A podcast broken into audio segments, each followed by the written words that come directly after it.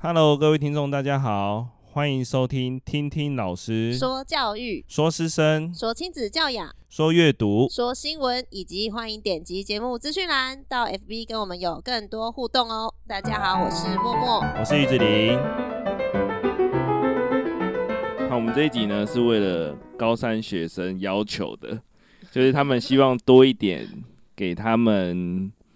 呃，读书的观念，或是读书的方法，或是读书的心态，这样子。那我们这一集呢，又欢迎到我们的大来宾 Cookie，因为他才刚考完嘛，所以刚好可以分享一下读书的状态是怎么样是最优化的，怎么样是最理想的。对，而且也比较有说服力，因为学生就会觉得老师一直念，一直念，一直念这样子。对，来打个招呼吗？啊，Hello，我又回来了，我是 Cookie。因为我们前面都是我们两个在讲嘛，可是我们两个其实已经离那个大考大概最近的大考就是较真吧，也是有八九年的历史。不要轻易的暴露年龄，我有准你讲出来吗？默默老师还没八九年啦，差不多啦。其实已经十年，差不多差不多。反正那时候离我们学测啦。跟职考，职考哦，真的有一段时间破了吧？破了十年了，一定有啦。对，对，而且因为人家说痛苦会遗忘嘛，对，痛苦会遗忘，所以我们我们会变得比较没那么客观，然后再加上又是班导的身份哦，你看到很多行为都看不惯，所以他们就也会觉得老师蛮烦的。所以就像有一集我们也有提到，就是学长姐回来分享，哎、欸，那都都特别有力道。对，因为我们讲半天真的没有用。对，就是每次学长姐分享完说，你看就跟老师讲的一样啊，但他们都会在周记上写说，这次学姐讲什么？我觉得我学了很多，我觉得这样，然后你就会大在班会大翻白眼说，不讲过了吗？这样子，可能我们讲的次数太多，他们已经疲乏了。对，他们可能在瘦瘦瘦的那一块，可能就觉得老师讲的就是耳边风这样。哦，有可能。所以我们这一集就就像你们班，你一讲话就说又来了鸡汤，鸡汤来了，鸡汤 耳朵受气。关闭，对，手机关闭，就是有听，然后但是那个脑袋没有在接收，嗯，对，所以我们这一集要换小朋友讲，同年龄的讲，同年龄的讲比较有用。好，那我们先讲，嗯、呃，你有两次学测嘛，就是二类嘛，都是二类，二类考试。对，我都是考自然组的。好，但第一次有考社会课，第一次全考。哦。哦，因为哦，对，只有分自然哦，他没有分生物那些，对对对，对，对，学测没有了。那你觉得这两次你准备的最大差别在哪里？第一次是因为我是高三在校生，所以就真的蛮累蛮辛苦的，还要应付学校的进度跟考试。因为高三也有高三的进度，就是之后分科测验会考，但这比如说数学跟自然科学测是不碰的，所以就要同时兼顾两个不同范围的东西。然后另外是学校还是会有一些废课，就比如说。美术 自己讲讲，家政不错，因为家政会做饼干。哦，对有什么健康啊？嗯、虽然健康很重要，但是以高中高三，高三的时候那个心态啦，嗯，对，就蛮多时间就会被浪费掉。嗯。那第二次是因为我就是休学了，所以我就是会有自己一整天的时间可以规划，我不会被学校的段考或是模拟考打扰。嗯，因为尤其高三考前就是模拟考、段考、模拟考、段考穿插，对，就很辛苦。没错，对。然后可能什么生活与辅导课又要你交什么自传报告，我就觉得很麻烦。嗯，可是自传报告后面还是有，还是要用到嘛，对不对？是要用到啦，可是那个时间点，像我们高三生也都会反映那个时间点，你真的想不到自己要写什么，你只会想想说，我要赶快读书，先读完再说。可是他们是不是在考前就要上传完毕啊？嗯，没有，这些自传啊、申请动机都是考后再另外上传的。事后才上传的，嗯哼，对啊，我就会变成说，你要我高三上还没考学测，前面就要开始写自传，那对我来说就很浪费时间，嗯，所以大家都很讨厌辅导老师。对，有那个学习历程里面有提到，就是太早要他们直接定向了，可是实际上他们根本还没考，也还没有，也还没想法，对，还没想清楚。像这个我其实就还蛮有同感，因为我觉得高三真的好忙哦，就是段考、模拟考、段考、模拟考。那那时候我高中是美术班嘛，所以我们还有作业要做，对，还要画画，所以那时候真的很长时间是被打断。然后我真的开始可以完整自己读书，也是学测成绩出来，觉得这不是我要的，然后我决定要考。那时候我们是指考的时候，然后那时候我们是有小小班嘛，就是美术班的，对，然后我就直接跟老师说我我没有要准备推甄，也没有要准备作品集，我就是要读书，所以老师都让我在那边自己读书，就那时候才真的可以很完整的去去安排自己读书的进度，真的。对啊，所以我觉得高三能应届上什么医学系的，真的是天才，真的，真的到底有多少时间哦？对啊，不太会被打断。对，嗯，印象中我们好像蛮早就可以，就是不要去学校诶。你们高中的时候有，有就是在温书假这样子，对，好像是一个月到两个月的样子。哦，那很多哎，哎、欸，可是那你们那时当时只考的东西嘞，什么时间上？哦？不对，因为我们还有，对啊，我们还是七月只考。对啊，对啊。但是我们可能六月就毕业证书了。对哦，哦，那你是想到的是你考指考那一段时间？我学测完全没有印象了。对，学测前我们学测有一种兵荒马乱的感觉，你没有请长假，但就是两个礼拜。哦，了解。两个礼拜也救不了太多了，两个礼拜 对，就是让你不要去学校跟同学吵架这样。那我们就再回到你高三那一段时间好，虽然说学测前可能稍微有点混乱，但是你有怎么去安排？因为像我们刚刚提到，其实也是高三生他们最常会问我们的问题，就是我到底进度要跟。学校还是我要跟我自己的进度，因为学校就是段考，老师就会把段考的东西复习完，然后再隔两到三周又模拟考，所以我们又在这两三周又把模拟考的范围可能小考什么再考一次，对，所以其实有些学生会很混乱，他想说啊，可是老师已经讲到复习到第三章，但我第二章都还没熟，那这时候我到底要怎么办呢？嗯，我自己是跟自己的进度诶，但我相信多数人都是跟着学校的进度，因为会很在意那个出来的成绩。嗯，对啊。但是因为我自己是觉得自然科的内容，我我自己的情况啦，我是可以放到最后一个月再去补比较不熟的东西的，所以我前面都着重。放在我比较弱的数学，就算比较多数学这样。Oh. 然后我会拿那个课表出来嘛，课表我要一格一格，哪一节课上什么课，我就拿荧光笔把什么美术课就涂荧光笔，就代表我可以自习。嗯嗯，对。然后再来是自己拉长读书时间，我考前都是规定自己七点之前要到学校，嗯、然后先算一份数学，然后吃早餐，嗯、在第一节课。嗯，对。然后放学我都有报那个自习班。哦，对，我就去自习带。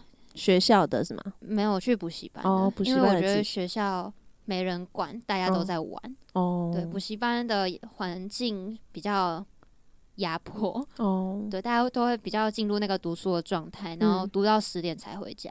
嗯。哦，那你是真的很自律耶，每天七点开始算数学。对啊，嗯，我那时候就是给自己一个目标跟动力啦，你不能说定了。这个七点之前到学校这个目标之后，然后没有一个动力去执行，所以我那一天就是每天七点，就是我都有戴手表习惯，嗯、我在校门口，然后拍我的手表，哦、然后就这样记录记录着，对，嗯、然后自己累积很多天之后看一看，也会觉得蛮有成就感的，对，真的耶，对，嗯。这蛮棒的，然后我就会觉得自己好棒，对，这这很重要啊，真的，就是给自己肯定真的很重要，所以这这个方法也推荐给现在的高三生，你们可以每天在校门口发一个动态，这样子，对，打卡，对对对，对 啊，就怕只有打卡而已，就怕是拎着美味早餐，哎，我也会拎着早餐哎，因为太早来不及吃，对。但就是迅速解决啦。嗯嗯嗯。那你认为大考最重要的几项准备是什么？比如说什么心态啊、状态啊，还是什么的？还是有什么比较细节？你觉得可以特别分享？心态的话，就是你要勇敢面对自己的错误。就比如说数学科，我的这题算错，我不能说啊，我知道答案是什么啊，我知道这题是在考三角函数，我知道他在考叠合，我就过了。一定要去检讨我为什么叠合叠不出来，为什么这题是叠合，然后我想不到我要怎么叠。嗯嗯，对，就是一定要去订正。因为我第一次学测的时候，我就很不喜欢面对自己的错误，所以有一些订正我就会做的不确实，哦、或是我其实根本还没搞懂的范围，嗯、但我会觉得我进度就是要这么前面，我就是要这么快，我就不会回头来仔细的去把这个章节读熟。但是第二次我就觉得这样是错，加上我目标很明确，我就是一定要做到，所以我就会想说，我不能不学好，我这边一定要学懂，嗯、所以我可能。比如以数学来讲好了，可能有些题目是要叫你比大小，可能就有算级，然后你可能用科西也可以，然后叠合也是一个方法，你算。极大极小只有很多种不同的算法，我可能就会自己去做归类。还有我看到什么样的题型的时候，我要用什么方法去算，算错就一直订正跟检讨，嗯、就是不能害怕面对自己的错误。刚那段的时候，于老师点头如捣蒜，而我已经是放空的状态。这也就是为什么很多人明明就是听得懂，但是他考不好，嗯，的最大原因就是他没有很。巨细靡的去面对自己的错误。嗯，那对于订正，你有什么小撇步吗？因为像其实我们学生吼也会很讨厌订正，他们会觉得订正老上就是要叫我再罚写一次这样子。对啊，订正不是罚写，嗯、我觉得数学跟自然有不同的订正方法。数学的话，我自己会有计算纸，因为题本里面的空间其实很挤。对，有时候我觉得我会算不好，算不出来，是因为空间会局限我的想法。嗯，嗯我可能那。嗯、呃，这个题目要画图，但我图画太小，我看不出来，我就会自己拿计算纸在旁边画大一点，嗯、然后不要用 iPad，因为你要习惯纸笔的那个模式，嗯、然后圈圈出关键字跟自己没有算出来的地方，好比说几率好了，有一些题目会出什么至少怎么样，至少可能就是一个关键，嗯、你要用全部减掉不合的，嗯嗯，这样这就是一个重点，我就会自己把它列出来，然后重新想一遍，嗯嗯嗯，对，然后自然。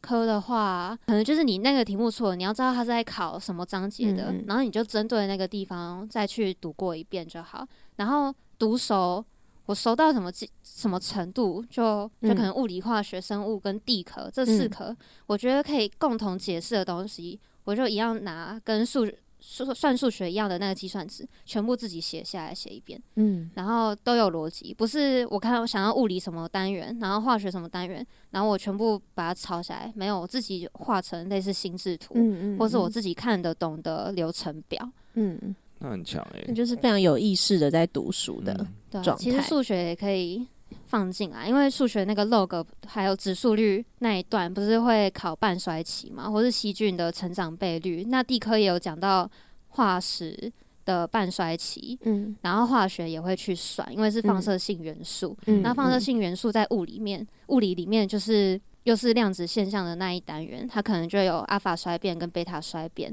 嗯，还有伽马这些。其实我刚刚就整理了直接一页的笔记，物理、化学、地科都有。哇。那我觉得学生就是普遍的懒欸。我觉得还有一个是不知道说你应该要融会贯通。对对，因为很多孩子他可能就会觉得，嗯、呃，我读化学我就是一直读化学，但是他不会去往横向去连接。对对啊，那刚刚讲的都是理科方面的，那我补充一下文科好，就不要太偏。文科其实也是一样的，因为像你在准备地理、历史、公民。就是你一件事情的发生，它一定会有天时地利人和，对，所以我当时在准备就是社会科，那时候我们是职考，就是准备社会科的时候也是一样，怎么？换我放空了。好，老师，你刚刚说什么？睡着了？哎、欸，可恶！现在征求文组的同学出来。好，你先继续。对，就也是一样，就是你每一个时代。时代它会发生什么事情，它一定有它的天时地利人和，它不会历史走自己的，地地理走地理的。对，这是一定的，就是你要把它连接在一起。我也有同学是上那个台大会计系的，嗯、然后他考分科测验，就是你们当年的职考，就是考历史、地理、公民。嗯，那虽然我自己没读，但我看过他读。嗯，他就是可能一本历史课本，他不止读了一本。嗯，他就因为现在线上很多资源，比如说南艺啊，或者龙腾，可能都有线上课本。嗯，或是老师那边也会有不同版本的资源，他就去跟老师要教用版。嗯，然后自己不知道读了几。遍就是每个版本讲的内容，他全部都读，然后因为你读到后面就很熟，我看他每一本上面都有他自己的补充跟笔记，嗯，到时候就看到都直接反射写下来，就很强。真的。应该说他们都有意识的做成自己的东西。对对对，就是你要很有意识的把你学的东西要连接在一起，它才会成为知识，不然你就是片段片段片段，不能只是看。嗯，对你不是懂全部。脑袋要动，我觉得比较重要是手要跟着写。嗯，对，手写跟脑袋想不一样，脑袋会跳，但是你真的手写才会有办法把那个完整的步骤记录下来。嗯嗯，我觉得我们的学生就有那种每次都要盯说，哎，笔拿起来。对，就是你今天在黑板写，然后你转头，他们这样看着，然后我就说：“你不抄吗？我抄给你干嘛？我已经抄几遍了。”因为他们自己在读书的时候也会偷懒，就用看的，然后看完我我真不懂他在看什么。对，不能用看，但是不然就是你看完，然后一定要自己有写过。嗯嗯嗯。其实这个真的不难观察到，因为像呃，我们自己班上可能也会分比较前段跟中段的。前段他一定有他的笔记本，对，他一定有他自己整理过的笔记本，甚至像我现在上就是我们是有有一科是艺术史嘛，对，那我我当然也都会手写一些可能我整理的表格或什么什么给他，然后我就发现，有一个学生就因为我会收他们的笔记来看，然后有个学生就蛮特别的，他是我我讲的东西他写在课本上，然后他的笔记本都是他自己回家自己整理过一次，就他笔记本的格式不会是跟我一样。我觉得，哎、欸，这个就是有在动脑在做事情。我那时候读大学的时候也是，就是借笔记、嗯、要借成绩好的，嗯，对，不要借那个只有在抄的。但有时候成绩好的你会看不懂他在写什么，他没有要借字漂亮而且成绩好的，那个是他自己整理过的，对，就就会差蛮多的，真的。这些精华其实考前看，你看到你自己写的精华是什么，你脑袋都可以跳出很多。课本上面的理论出来了，对对对对，我认为大范围就是要这样做，欸，对，你小范围可能刷完题目就好了，对，可是你不是真的懂，因为大范围就是全部混在一起考，你根本不知道他在考什么，嗯嗯嗯，就很容易遇到困难点，嗯，而且他们又懒，就越懒越，所以懒是重点，对，越懒越笨，懒还有没有去想，我觉得是重点，对，就是其实也是给如果你的成绩刚好卡在中间的学生一个建议，就是。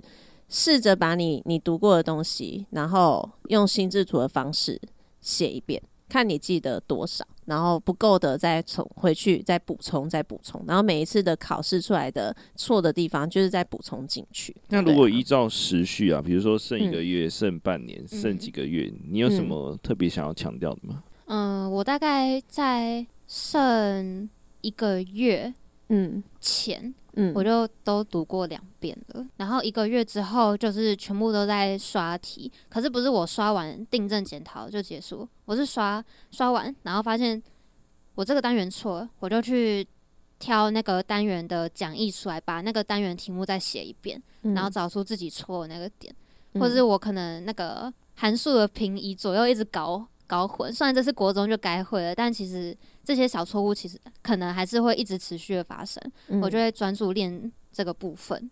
对，嗯、然后后面两个礼拜，我想一下我在干嘛？马上讨论政治吧。已经准备好了，就对。对。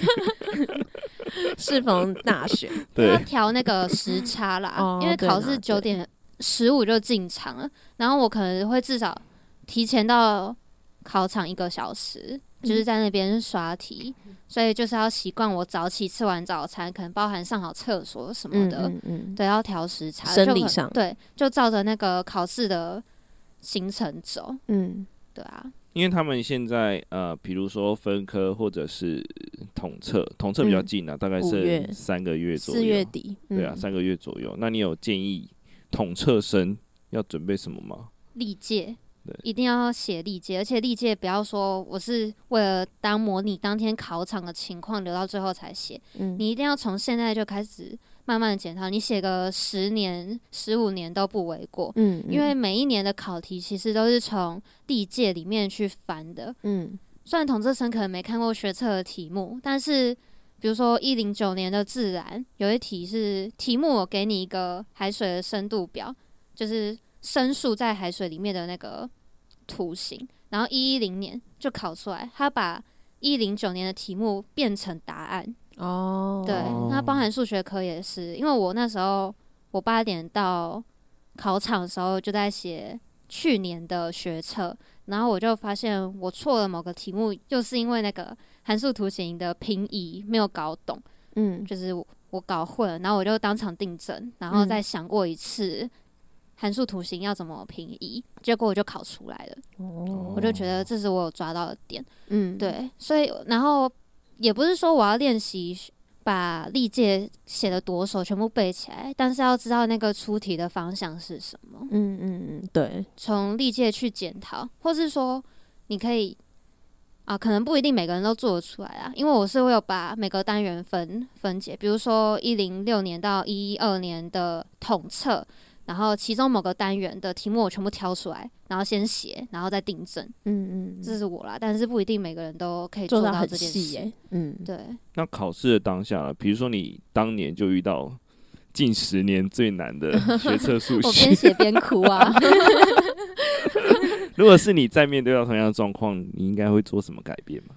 哦，有我，我这一次考的时候，我就有在预防，如果我又碰到很难的题目，我该怎么做？嗯、所以我从还好第一题就很简单，我写每写完一题，我就觉得自己是全班里面写最快、唯一答出来的，我超棒，哦、然后我就露出很得意的表情，心理战，对我就超得意，然后我就跳下一题，然后写写写，嗯、哦，然后当然数学考题有分什么选填啊，啊，填充题多选单选，就是你要挑。对，你要挑题型先做，嗯，就比如说多选放最后之类的，对，因为多选最难。嗯、对对对，我就是有照这个顺序去写，然后我有我一开始考前我就有留扣打给自己，我就说哦，可能前半小时我一定要写到至少几题，然后我里面可以有两题不会，嗯，就一开始就给自己有两题的扣打。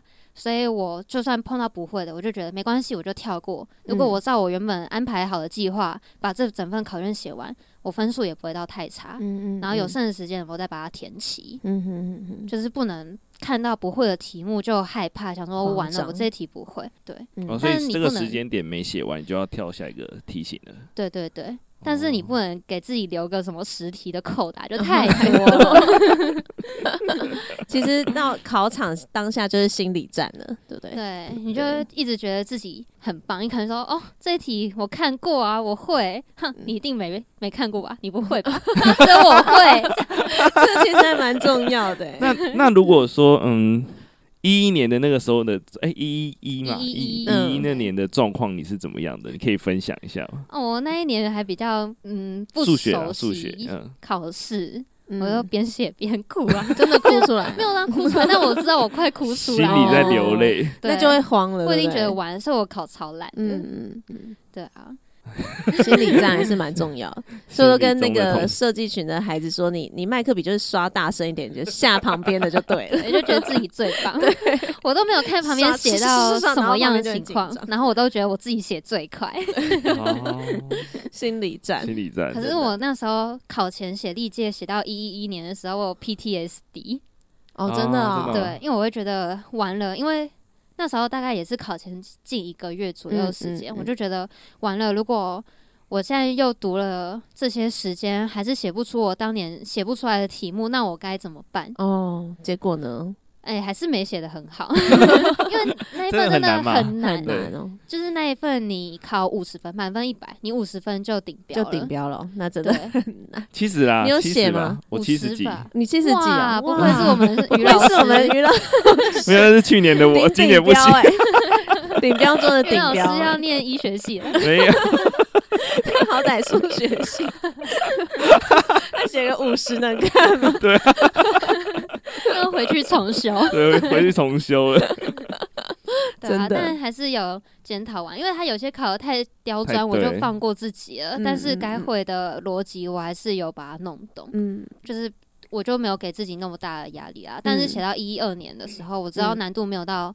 那么难，我就觉得那我要当成这次考试的态度去写。嗯，因为数学可以到很偏门，就是甚至只有一种方法才可以解那题，嗯、你你没有看过就完全不会了。对，对所以适时的放过自己。对啦，对对对啊。然后我觉得，因为我之前数学也没有说到特别好，然后我之后得出一个算数学的自己的逻辑公式，就是绝对不能反解答。写完之前，你要改考卷，检查完之前，绝对不能反解答。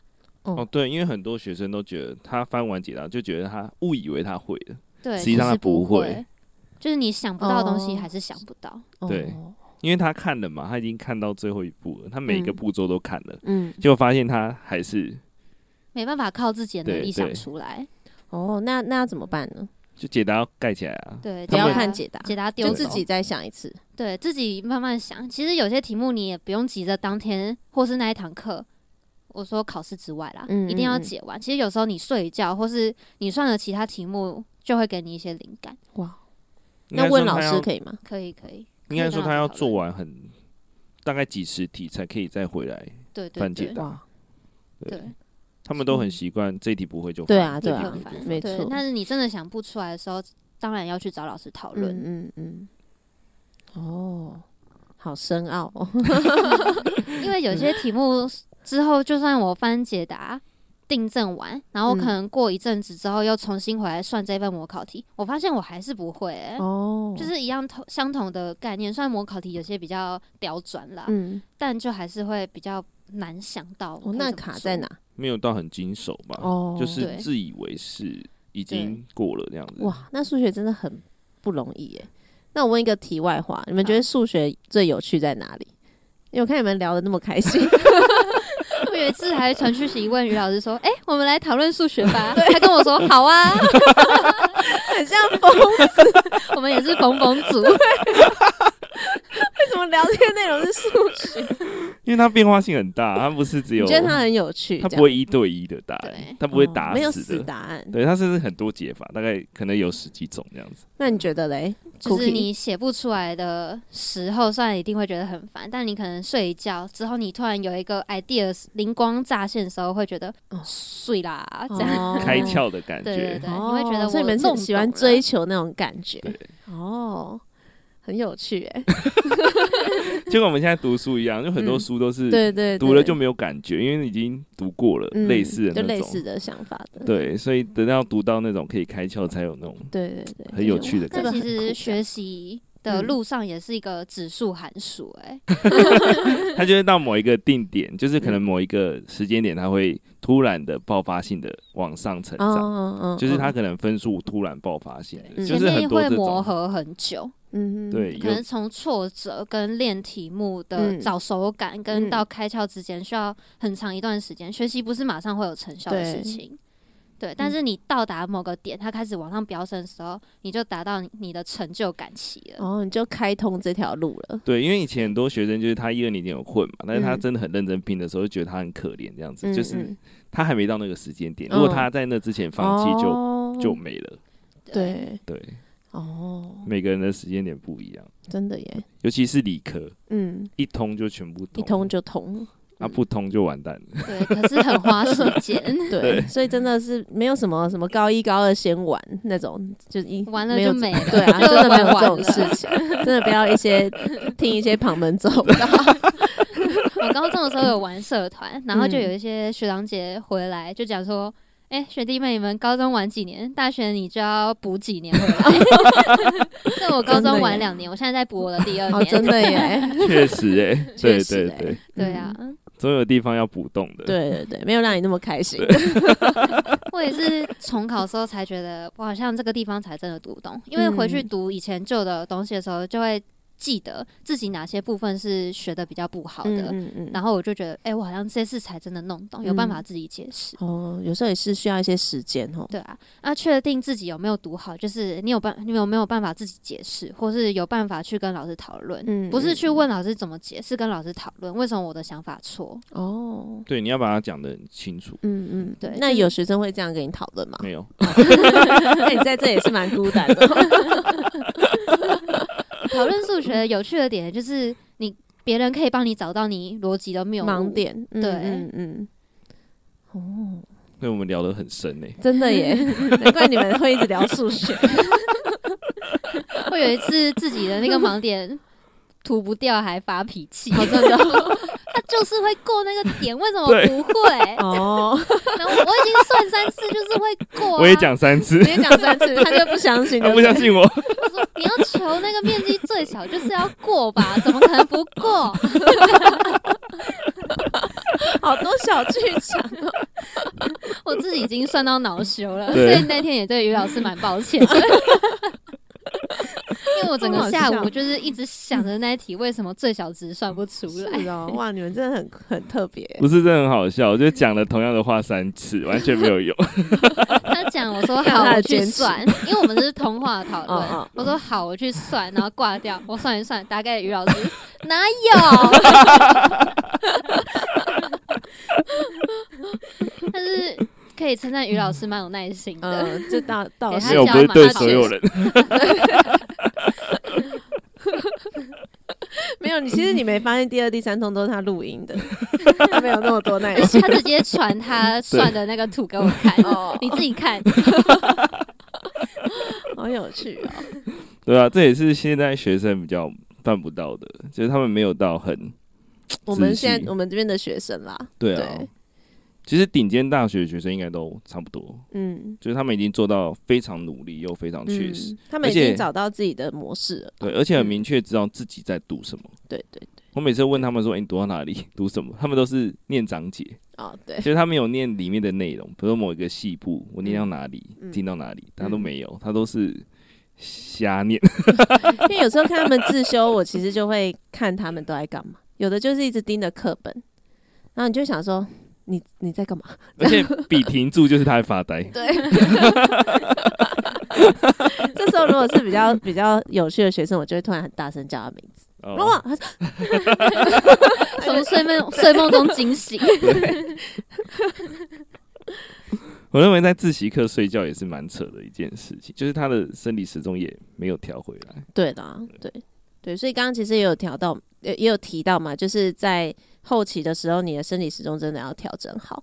对，并不是说你念到凌晨就就可以进步多少。其实你如果没有在那个生理时钟读的话，都不会进去。对啊，对要有精神。嗯对于顶尖的来说，应该是睡觉比较重要。嗯，其实有时候睡觉可以帮助你想有一些想法。对，哎这是有科学证明的。嗯，对嗯因为它会就是沉淀嘛，那个我上大学的时候上微积分，然后我们教授很很很强，他就是教授嘛，嗯然后他就说他自己念大学的时候啊，嗯，他数学系，然后嗯算一算不会，他说他算了，然后他就去睡个觉，然后醒来他说他会了，对，我想说天啊，是你吧？而且他他也说他去修物理系的课，然后就觉得，他因为他就用他的数学的那个方式去解物理，嗯因为数学就是解释自然科学的一个方法嘛。嗯，他就说啊，我随便不是都 A 加，好我欠觉得很烦。你好像真的都 会耶，对他们真的很可怕你今天的大学教授上课大概都这种态度，对他来说，上课是消遣。而且还有取笑学生。我现在脑中还出现我大学教授，还会取笑我们。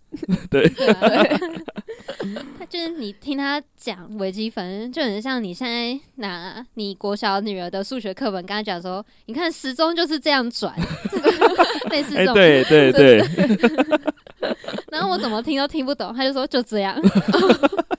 其实这里讲到一个，有时候还是一个时间点，就是每个人他呃开通的那个时间点其实不太一样。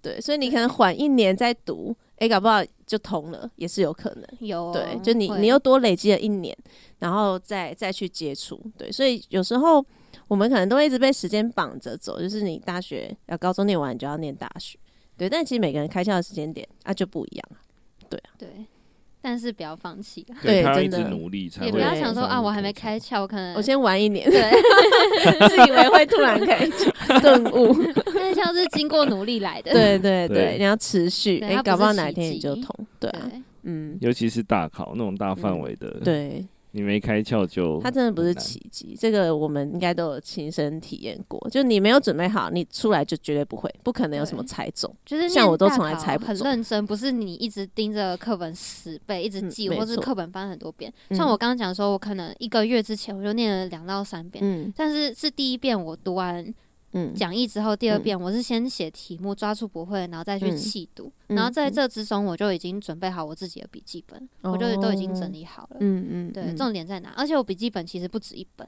我有第一版跟第二版。哦，对优化版的是吗？对，第一版就是我把不熟的东西全部写出来，嗯，然后自己整理好。嗯、第二版是我把已经会了就拿掉，然后不熟的地方我一定读第二次会有不同的体悟嘛，嗯，我就自己再又整理了整理了一遍，就用用我自己的方式跟语言去解释给自己听，嗯，但是前提是要给老师看过，确定内容是对的，我这想法没错，哦，对，然后第三次就是我前面提到，我直接把所有的科目连在一起，全部一起想了，所以我总共有三版，哇，非常精实，要不要拿出来卖了？应该没人看得懂。真的耶，所以追求卓越不是没有方法哦，你真的要去执行。对，现在学生都觉得读完讲义就好了。我们的学生啊，必须再次强调。我们的学生，我觉得学测还是算考得很活，因为就算我觉得我自己已经读了算很扎实了，但是考看到那个考题的阅读题，嗯，是会拖你时间的。哦，就是你时间被拖拖累了，拖掉了，嗯。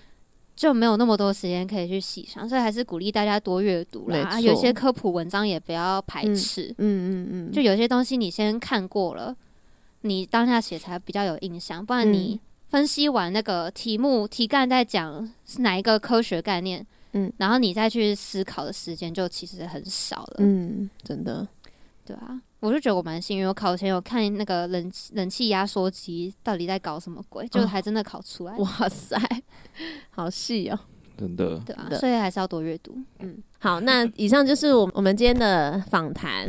那很感谢，就是 Cookie 他又在帮我们多加了这一集来回答我们高三生的一些问题。那其实我们听到了几个很重要的关键字，就是你必须去面对你的错误，然后呢，好好的去做订正。那你的订正不是只是看过，而是要回到课本再去找到你到底是错在哪一个环节，到底是哪边卡住了。这个是订正上面非常重要的一个概念。那再来就是笔记本，笔记本也是不是在把课本抄一遍，因为其实你你要抄，你影印就有了，而是你真的读完之后，你自己理解了，再用自己的方式去整理自己的笔记，它才会是你自己真正的笔记。对，不然你就只是在买一本讲义而已的概念。那第三个呢，就是在考试前的心态上的准备，还有在考场当中的要对自己有信心喊话这样子的一个心态，就可以给你自己最后这半年好好的重新去思考一下自己的读书的方式。就不管是面对统测，或者是可能接下来要准备分科考的同学，都希望这一集可以给你们带来一些帮助。好，那以上就是我们今天的访谈分享。那如果喜欢我们节目的话，可以点击节目资讯栏有我们的 IG 还有 FB。那如果喜欢我们节目，也希望大家可以在 Apple Podcast 上面给我们五星好评，然后把节目分享给你身边的亲朋好友。那我们就下集见，拜拜。拜拜。